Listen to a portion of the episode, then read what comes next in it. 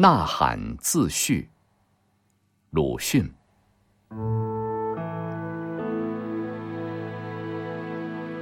我在年轻时候，也曾经做过许多梦，后来大半忘却了，但自己也并不以为可惜。所谓回忆者，虽说可以使人欢心，有时也不免使人寂寞，使精神的思虑还牵着已逝的寂寞的时光，又有什么意味呢？而我。偏苦于不能全忘却，这不能全忘的一部分，到现在变成了呐喊的来由。我有四年多，曾经常常几乎是每天出入于制铺和药店里，年纪可是忘却了。总之是药店的柜台正和我一样高，制铺的是比我高一倍。我从一倍高的柜台外送上衣服或首饰去，在屋面里接了钱，再到一样高的柜台上给我久病的父亲去买药。回家之后又需忙别的事了，因为开方的医生是最有名的，以此所用的药引也奇特。冬天的芦根，经霜三年的甘蔗。蟋蟀要圆对的，结子的平地木，多不是容易办到的东西。然而我的父亲，终于日重一日的亡故了。有谁从小康人家而坠入困顿的吗？我以为在这途路中，大概可以看见世人的真面目。我要到 N 进 K 学堂去了，仿佛是想走异路逃异地，去寻求别样的人们。我的母亲没有法，办了八元的川资，说是有我的自便。然而一哭了，这正是情理中的事，因为那时读书应试是正路，所谓学洋务，社会上。便以为是一种走投无路的人，只得将灵魂卖给鬼子，要加倍的奚落而且排斥的，而况一又看不见自己的儿子了。然而我也顾不得这些事，终于到 N 去进了 K 学堂了。在这学堂里，我才知道世上还有所谓格致、算学、地理、历史。绘图和体操，生理学并不教，但我们却看到些木板的全体心论和化学卫生论之类了。我还记得先前的医生的议论和方药，和现在所知道的比较起来，便渐渐的悟得，中医不过是一种有意的或无意的骗子，同时又很起了。对于被骗的病人和他的家族的同情，而且从一出的历史上，又知道了日本维新是大半发端于西方医学的事实。因为这些幼稚的知识，后来便使我的学籍列在日本一个乡间的医学专门学校里了。我的梦很美满，预备足夜回来。救治像我父亲似的被误的病人的疾苦。战争时候便去当军医，一面又促进了国人对于维新的信仰。我已不知道教授微生物学的方法现在又有了怎样的进步了。总之，那时是用了电影来显示微生物的形状的，因此，有时讲义的一段落已完。而时间还没有到，教师便印些风景或时事的画片给学生看，以用去这多余的光阴。其实，正当日俄战争的时候，关于战事的画片自然也就比较的多了。我在这一个讲堂中，便需常常随喜我那同学们的拍手和喝彩。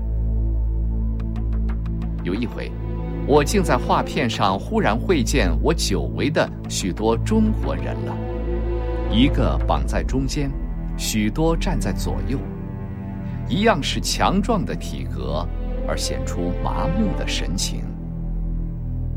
据解说，则绑着的是替俄国做了军事上的侦探，正要被日军砍下头颅来示众，而围着的。便是来赏见这示众的盛举的人们。这一学年没有完毕，我已经到了东京了。因为从那一回以后，我便觉得医学并非一件紧要事。凡是愚弱的国民，即使体格如何健全、如何茁壮，也只能做毫无意义的示众的材料和看客。病死多少？是不必以为不幸的，所以，我们的第一要助，是在改变他们的精神，而善于改变精神的是，我那时以为当然要推文艺，于是想提倡文艺运动在东京的留学生，很有学法政理化以至警察工业的。但没有人治文学和美术。可是，在冷淡的空气中，也幸而寻到几个同志了。此外，又邀集了必须的几个人，商量之后，第一步当然是出杂志，名目是取新的生命的意思。因为我们那时大抵带些复古的倾向，所以只谓之新生。新生的出版之期接近了，但最先就隐去了若干担当文字的人，接着又逃走了资本，结果只剩下不明一钱的三个人。创始时候既已备时，失败时候当然无可告语，而其后却连这三个人也都为各自的运命所驱策。不能在一处纵谈将来的好梦了，这就是我们的并未产生的新生的结局。我感到未尝经验的无聊是自此以后的事。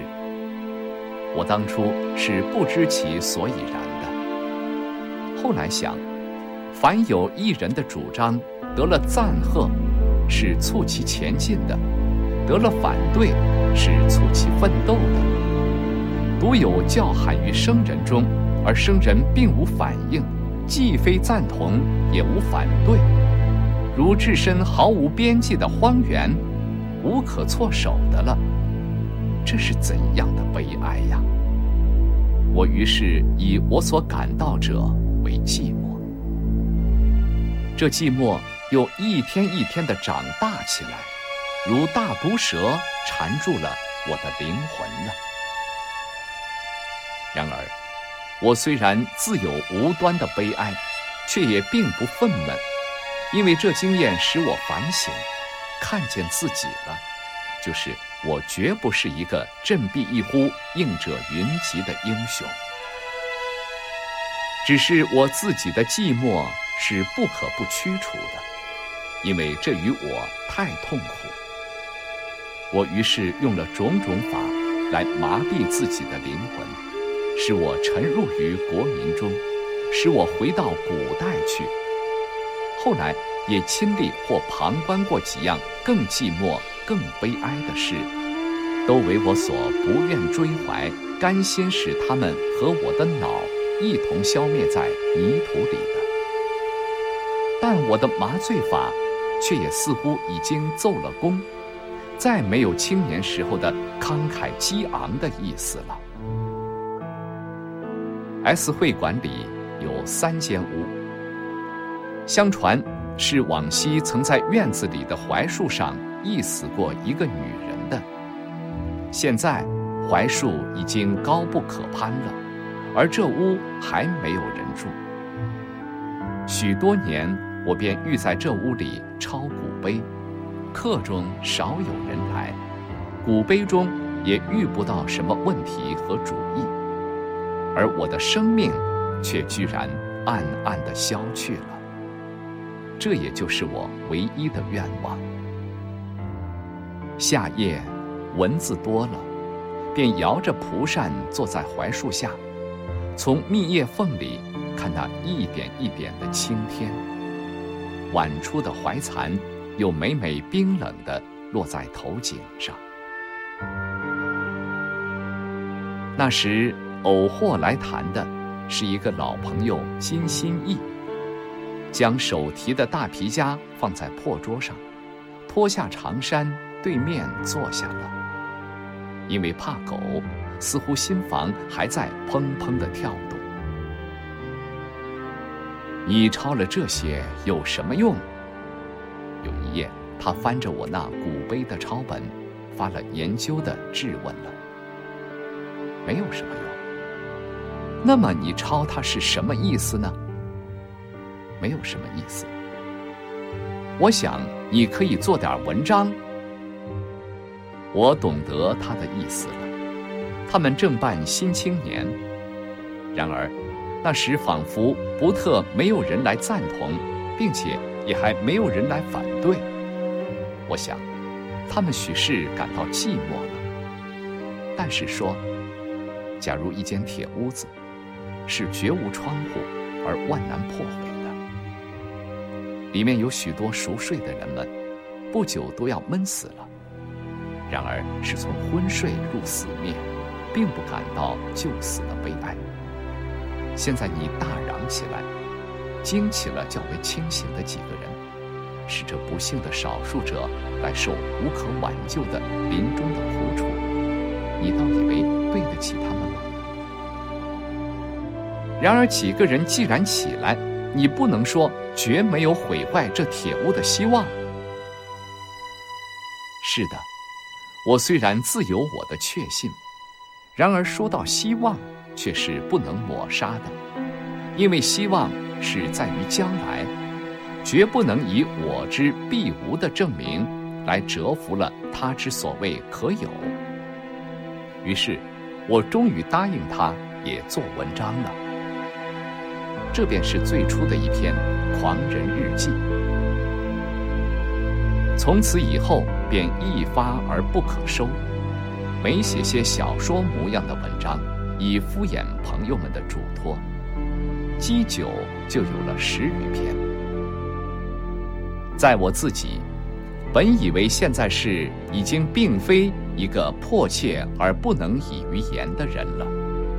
但或者也还未能忘怀于当日自己的寂寞的悲哀吧，所以有时候仍不免呐喊几声，聊以慰藉那在寂寞里奔驰的猛士，使他不惮于前驱。至于我的喊声是勇猛或是悲哀，是可憎或是可笑，那倒是不暇顾及的。但既然是呐喊，则当然需听将令的了。所以，我往往不恤用了曲笔，在要的鱼儿的坟上凭空添上一个花环；在明天里，也不恤单四嫂子竟没有做到看见儿子的梦，因为那时的主将是不主张消极的。至于自己，却也并不愿。将自以为苦的寂寞再来传染给，也如我那年轻时候似的，正做着好梦的青年。这样说来，我的小说和艺术的距离之远，也就可想而知了。然而到今日还能蒙着小说的名，甚而至于且有成集的机会，无论如何，总不能不说是一件侥幸的事。但侥幸虽使我不安于心，而悬揣人间暂时还有读者，则究竟也仍然是高兴的。所以，我竟将我的短篇小说结集起来，而且复印了。又因为上面所说的缘由，便称之为《呐喊》。一九二二年十二月三日。鲁迅寄于北京。